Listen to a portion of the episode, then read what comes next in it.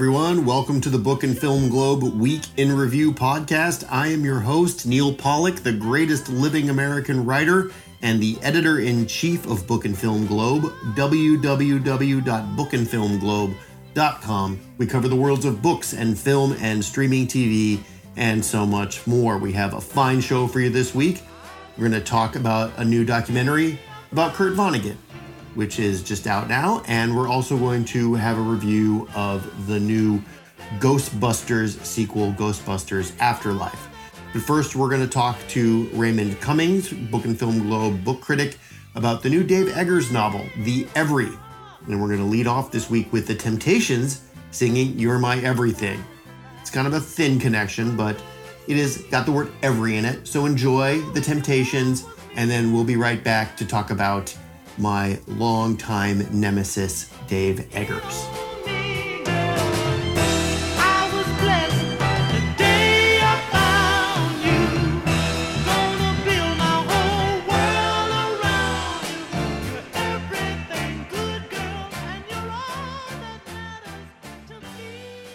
So I have a complicated relationship with the writer Dave Eggers, to say the least.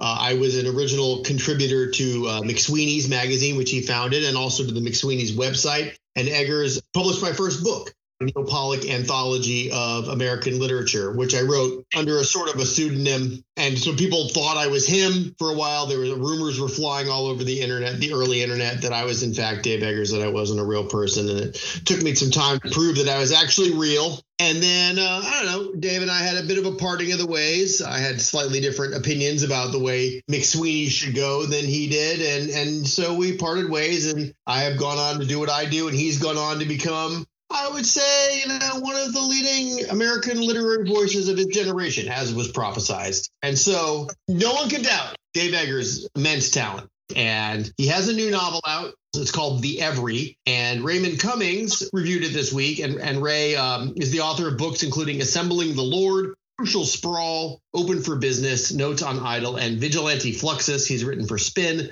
The Wire magazine, The Village Voice, Splice Today, and the Baltimore City Paper. World Without End, his latest collection of poetry, was independently published in January 2020. And of course, he writes Book and Film Globe. Raymond, hello, how are you?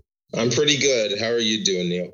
Oh, I'm doing fine. I enjoyed your review of The Every by Dave Eggers, uh, which you really liked, and a lot of people seem to really like. I was like, oh my God, here he goes again. Here goes Eggers again, being amazing. But uh, there's nothing they can do about it. So um, tell us a little bit about this book. It's a sequel to his hit novel from 2013, The Circle, right? Right. I think it's set about 10 years later, but it might be a little later than that. Kind of taking us to the next level where the circle was a company that's that was kind of Google, Facebook, a couple of other large tech behemoths merged together into one large company. Now it's kind of gone on and it's taken on an Amazon like company and it's rebranded itself and it is calling itself the Every. And the protagonist of The Circle, Mae Holland, is now, you know, she's not a bright eyed 20 something anymore. Now she is the CEO of the Every. And she doesn't really have a sense of where her company is going beyond just gobbling up other companies. And now we're introducing a new protagonist for this new novel, who's Delaney Wells, who is a former forest ranger who has the idea of joining the Every to destroy it from the inside. That's the capsule plot. So that is sort of like terrorism from inside. And she actually goes to work for the company in order to destroy it because the Every is like like an Uber Amazon that controls every facet of our life, right? Yeah, I mean, in back in in the circle, you you could already see it starting to take over the world, take over America, and things have kind of progressed further since then. And it's just it's unbeatable, essentially. If you're a politician and you want to try to shame this company or attack or something, they find ways to bring you to heel, so to speak. Uh, they're the real power. They're the real power. And it's sort of like Amazon. Yeah, yeah, sort of this review that I wrote, I think it was like 750 words or something. But after I wrote it and turned it in, I was and thinking about it. Um, I read this book twice before I wrote that review. I like to just make sure I have a real thorough feeling for a book before I write a review. And I was thinking about my review and I was thinking, you know, there's so much I didn't say, which is a good thing because you want the reader to discover things for themselves. But there's just so much detail. I mean, this is a much better book than The Circle. The Circle was a very good book, but this is at a different level of depth. When, when you reread it, there's a lot of stuff you catch and you're just like, oh gosh. It's 577 pages long. So this is like a real epic, right? Yeah, it takes a long time to read, and there's just a lot of little metaphors sprinkled in about what's going on. And I don't know if I even caught it the first time. The protagonist's friend has a dog, and the dog goes through some things, and you realize the dog is a metaphor for what the Every is doing to the human spirit. Is just one example. You know, Eggers is an interesting case because I mean this this guy has been an, the absolute standard bearer of independent bookstores and independent publishing on a big level, but still independent since his career started. He's all you know, McSweeney's does its own thing, and he really has been was a huge backer of independent bookstores. And back when he published my book, I did a big tour of only independents. You know, I've, I've moved away from that to some extent. I even I even published a few books with Amazon, but like he, you know, he really has an old school anti-corporate stance in his politics. I think that's I, I would say that's his that's his big thing. You would agree with that, right? Yeah, I would not anti-capitalist necessarily. I don't think that's where he stands. I mean, I think he's, you know, he's fine with like he like independent businesses and entrepreneurs, and a lot of the even in his nonfiction books, a lot of his heroes, like in The Monk of Mocha or Zeitoun, these are entrepreneurial types, right? These are you know independent people who are doing independent things, and he, he I think is very concerned that that's not as possible in this world as it used to be.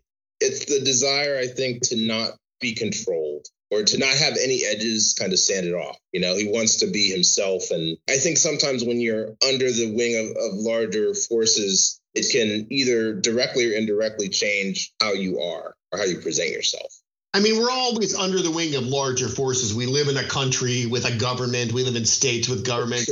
There's always some force bearing down on us, but I think that doesn't tend to be where his focus lies. He tends to worry about corporations in particular, which go, uh, you know, Amazon does not just uh, its borders don't end uh, at the Pacific Ocean and the Atlantic Ocean of the United States. You know, it goes it goes in all directions there's all over the world, right? And did, does the every in the book also have a global scope? They're all over the world. I, I, get the sense that there are certain countries that are fighting it in the world of this book. Like I feel like maybe Russia and China and the EU are fighting it, but for all intents and purposes, the every has won in that world. And the circle kind of has been attacked by by some as being like too much of an exaggeration not understanding how the internet works, etc. But I think, you know, it's a metaphor.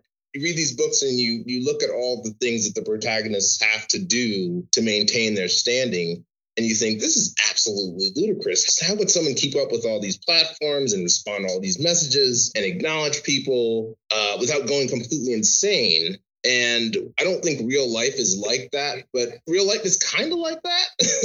just being on Facebook, I'm sure I'm sure you Neil as a, as as someone who's a fairly well-known person and in the position that you're in, you probably get a lot of attention from people you don't even know. Oh, Facebook is a nightmare for me. I mean, I've spent the last two years arguing with people I don't even know about COVID policy. I'm like, stop yelling at me. I'm sorry. You know, I'm, I'm, I'm sorry you're scared. That's fine. Or I find myself getting in arguments about movies. I'm like, I don't care what your opinion is. So, um, you know, I think with Eggers as a writer, he likes to write fables, right? I would compare him in a lot of ways to Kurt Vonnegut. His work has a, a, lot of similarities, a little bit of Kafka going on there too. You know, he he's able to sort of like create these worlds that are kind of like the world we live in, but aren't exactly. You know, and I think he's just he's a very he's very skilled. He is, particularly in these books. I, I just find I find his tone really effective for this. And in the every, I feel like he's, I don't like to use the word editorializing because it can be a dirty word for some people, but there are some points in the book where you just feel him pull away from his characters and basically look into the audience and, and say, here's kind of a wider uh, view in the world of this crazy app because one of the plots is that Delaney and her friend are basically creating the worst possible ideas for the Every, thinking, well, the Every will do this and the world will be horrified and will revolt and push back. And then that doesn't happen. The company just gets more powerful.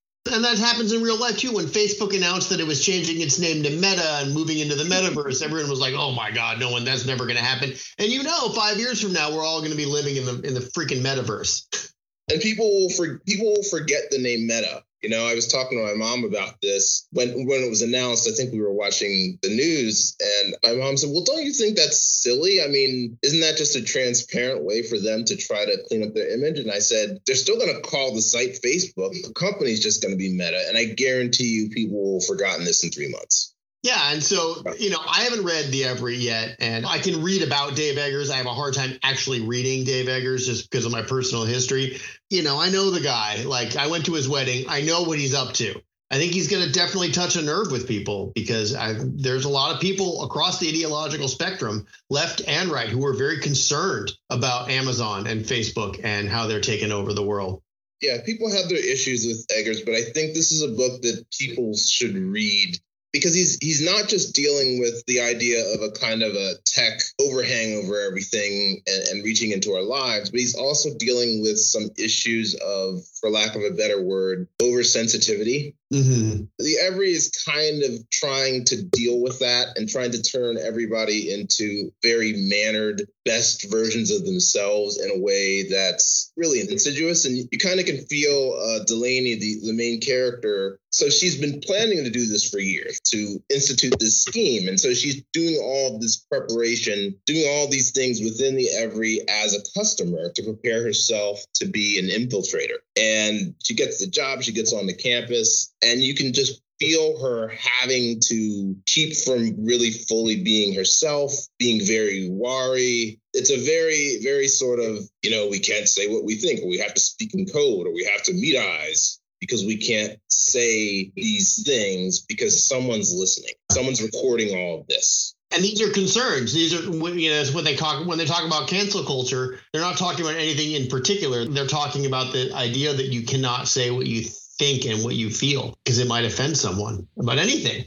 Yeah, and I, I, I have various feelings about that phrase, but there's definitely an element where it can be pushed way too far and like I said, this book is kind of an exaggeration and a satire, but it's just I think it's asking you to think about it. Yeah, for sure. All right. Well, listen, that, it sound it's a very provocative review. It sounds like a very provocative book, and it is great to have you back in the pages of Book and Film Globe uh, again. It's been a while, so let's uh, let's not wait so long between now and the next review. I promise we won't. All right. Raymond Cummings wrote a review of Dave Eggers' The Every, and it's up on Book and Film Globe right now. Raymond, we'll talk to you soon. All right. Thank you very much, Neil.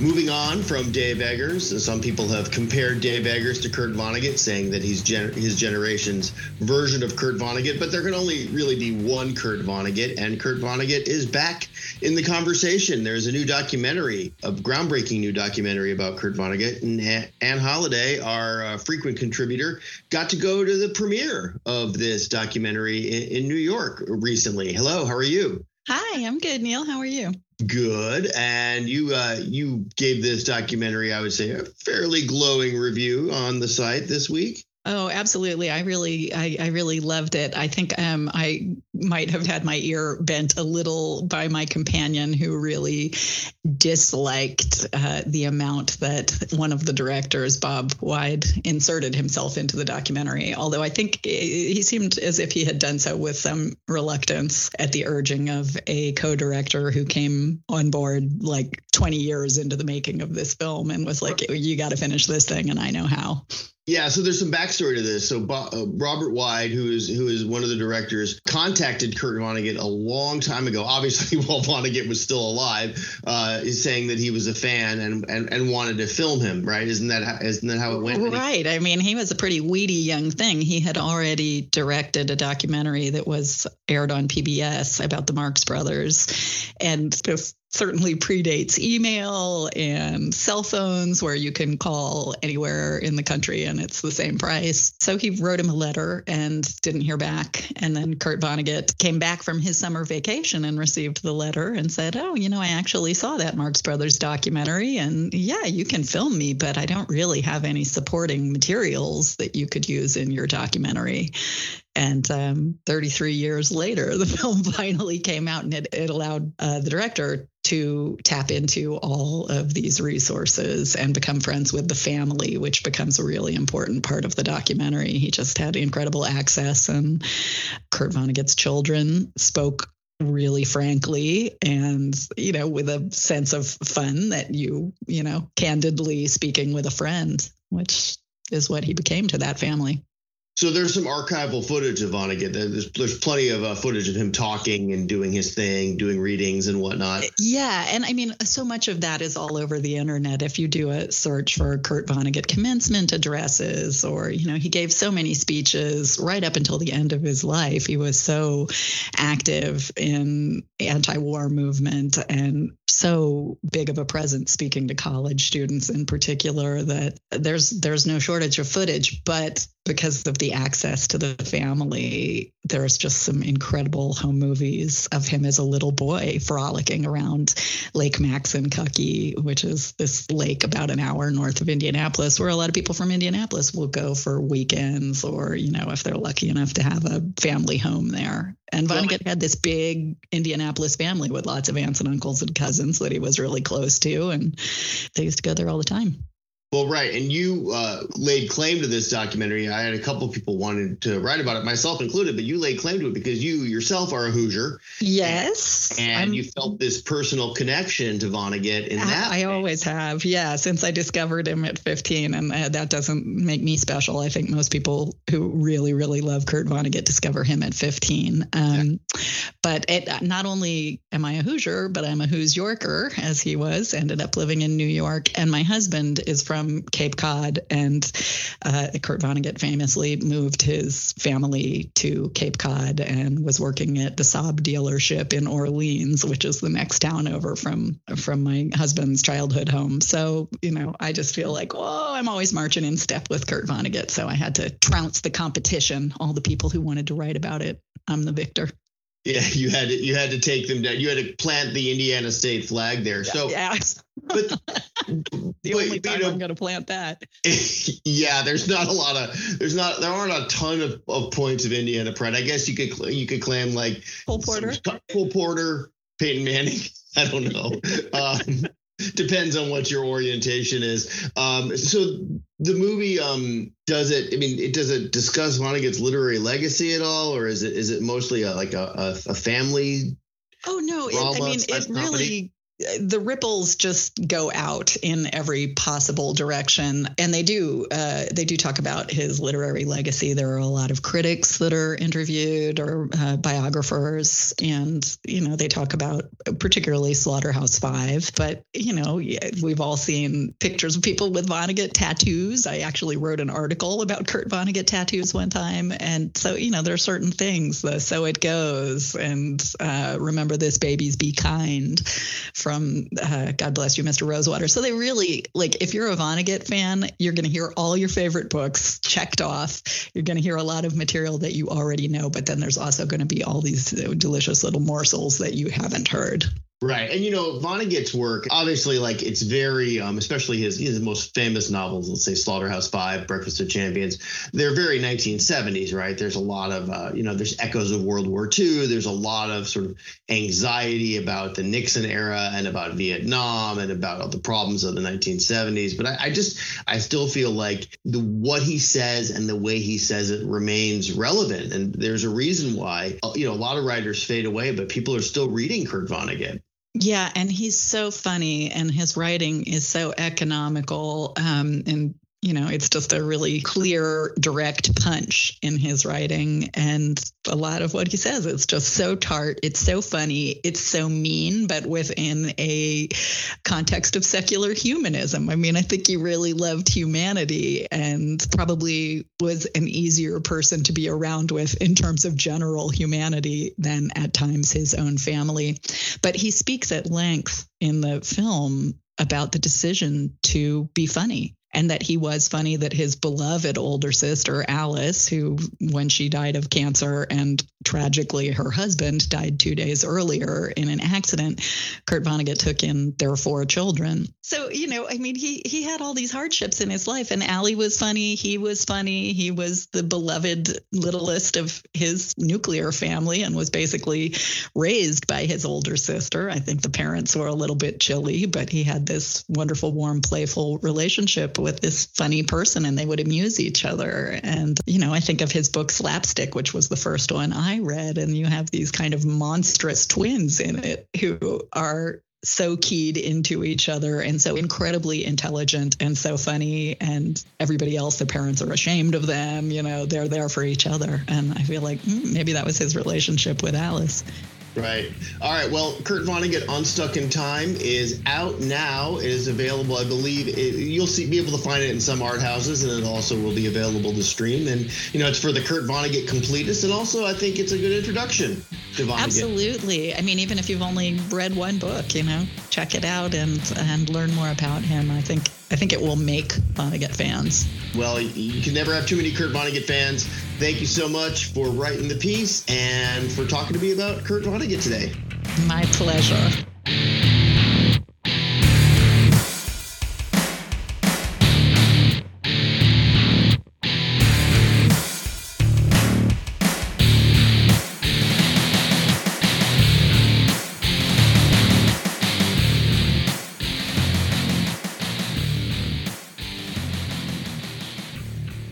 Yet another long delayed blockbuster has appeared on our screens this weekend. Ghostbusters Afterlife has finally shown up, and Stephen Garrett made his way through Ghostbusters Afterlife and wrote a review of it on the site this week. Hello, Stephen. Hello. So, this is the official sequel to Ghostbusters. I don't know if anyone was waiting for it, but it's not. Uh, it has nothing to do continuity wise with the Paul Feig all lady Ghostbuster reboot of 2016. Yes, they're ghosting that movie. Hey, zing. Hey, hey now you know I actually like I, I, found myself in the minority. Like there was a lot of hate for that movie. I actually found it kind of funny. I felt like it actually, uh, you know, with with Kristen Wiig and Melissa McCarthy. I don't remember who the other. Oh, and what uh, Kate McKinnon. I felt like it was kind of trying to play in the spirit of the original Ghostbusters, which, as you put in the review, was really just kind of a buddy, you know, a comedy about like famous comedians hanging out and cracking wise about stupid special effects. Yeah, at exactly. Core, at its core, it was a showcase for Bill Murray and Dan Aykroyd to be goofy. Right, right. And for Harold Ramis to basically kind of be brilliantly wry, you know, and just yes. kind of like very goofy in a very down low way, which is kind of fantastic. Right. Whereas this Ghostbusters Afterlife, as you point out in your review, is sort of like uh, taking the general vibe of the original Ghostbusters, but grafting it on to, to basically Stranger Things. It's basically Stranger Things. Yeah, I think that's a good comp fundamentally, and it's a. It doesn't know what it is. It's is this a coming of age movie? Is this like a you know autumn romance thing between Carrie Coon and Paul Rudd? Is it? I mean, it's all these things, and it's none of these things. You know, most of all, it is not a movie starring big name comedians who are going to make you laugh your ass off because they're making jokes about stupid sci-fi ghosts. Yeah, it stars a bunch of basically like anonymous teenagers. exactly. Totally competent, you know, very talented in their own way, but sure. not high wattage people, not not marquee names. Right. So, and, and, you know, and Paul Rudd is is the biggest marquee name with with more than you know ten lines in this thing, but you know he's a supporting character he's a supporting character and frankly and he's a he's a genial presence. Everybody loves paul rudd. He's the sexiest man alive apparently. But he's very self-effacing and i think he does better when he's in a on like if you think of anchorman like he's not the main goofy guy. He's a supporting goofy guy and he's great as a supporting goofy guy who's kind of lovable and and cute. You know they're innocuous. They're innocuous. He does no damage and he's there to help But imagine if they if they had rebooted Ghostbusters and recast it with like Paul Rudd, Zach Galifianakis, uh, Will Ferrell. I don't know. I, I you know you could you could you, you, you could you could go. There's you know JB Smoove. I don't know. You could right. you could cast it across the board and create a hilarious uh, movie. Even Seth Rogen, you know, who I'm not a big fan of these days, but it's like you know he would have made sense in the new yep. Ghostbusters, right? To have him cracking wise and being afraid or whatever of the, of the gang from that movie where they all they bring hell to the world. You know, why not? Right. Why not? This is the end. That's right. Exactly. There's lots of combos, you know, whatever, uh, Ken Jeong, you know, there's so many people you could put in a Ghostbusters uniform and make a funny movie. They clearly decided not to make it a funny movie. You know, it's like, I don't want to say they were compromised, but there were too many people wanting to honor the original film and the original material. And whenever you try to honor something, you're not being irreverent about it. And so you're not going to be as funny as you could be. Right, so this so- becomes this weird coming of age drama, romance, action, comedy everything and nothing, you know. Right. So reverence toward Ghostbusters just doesn't make any sense to me. I mean, Ghostbusters. Exactly. Ghostbusters itself was kind of a middle finger movie, you know, sort of er, in, in the spirit of the, you know, classic National Lampoon. You know, it wasn't it wasn't meant to be something to be honored, like the the tech and the, you know, and the it's not a um it's not some sort of cultural touchstone that we need to bow down to. Exactly. I mean, whenever these guys pulled out their gadgets, the joke was that they were gadgets. Like, what the hell is a paranormal sensor or a plasma pack or whatever the hell it is, proton pack? I mean, they're all they're they're ridiculous inherently. And so in this movie, of course, they're lovingly photographed and reverently presented and in a very fetishistic way, as though to say, like, yeah, this is why we like Ghostbusters. And you're like, no, that's not why we like Ghostbusters. We liked it because of these funny guys who were making fun of all this stuff. Because Bustin doesn't actually make us feel good. No, Bustin. not as much as this movie would like to make us think. So we end up with a movie that's it's a loving tribute to an irreverent film that inherently, like you're saying, is a middle finger to loving tributes, etc. You know, that said, I, you know, how can you not love Dan Aykroyd? How can you not love Bill Murray? These guys end up, you know, popping up and you love seeing them. And Harold Ramis, the weirdest thing, it, it makes me delighted and also dread the future. But they've basically revived a dead man and created a three dimensional version of him that seems absolutely realistic.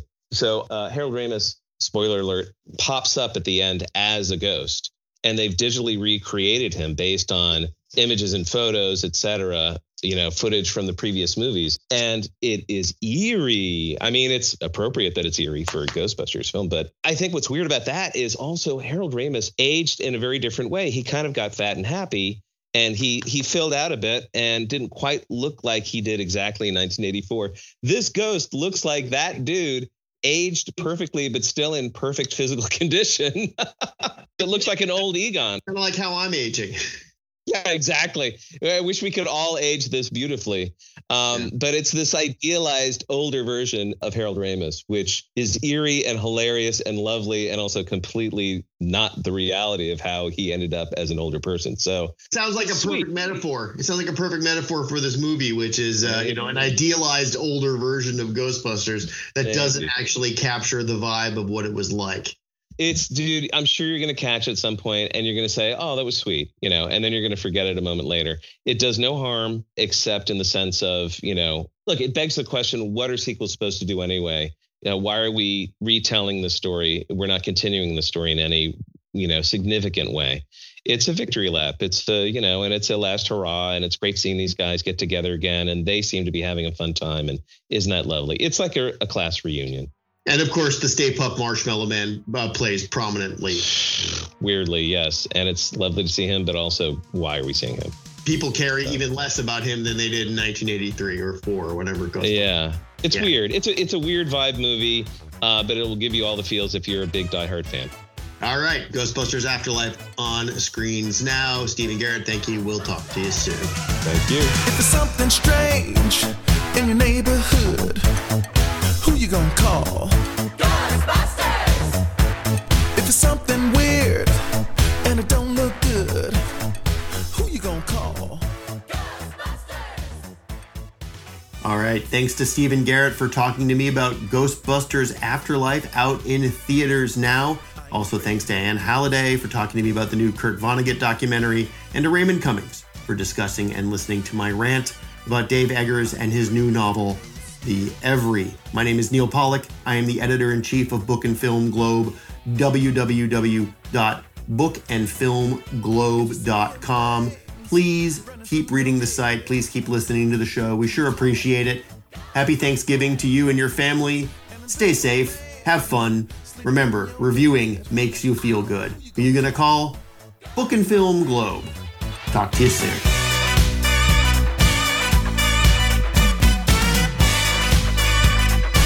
I ain't afraid of no ghosts.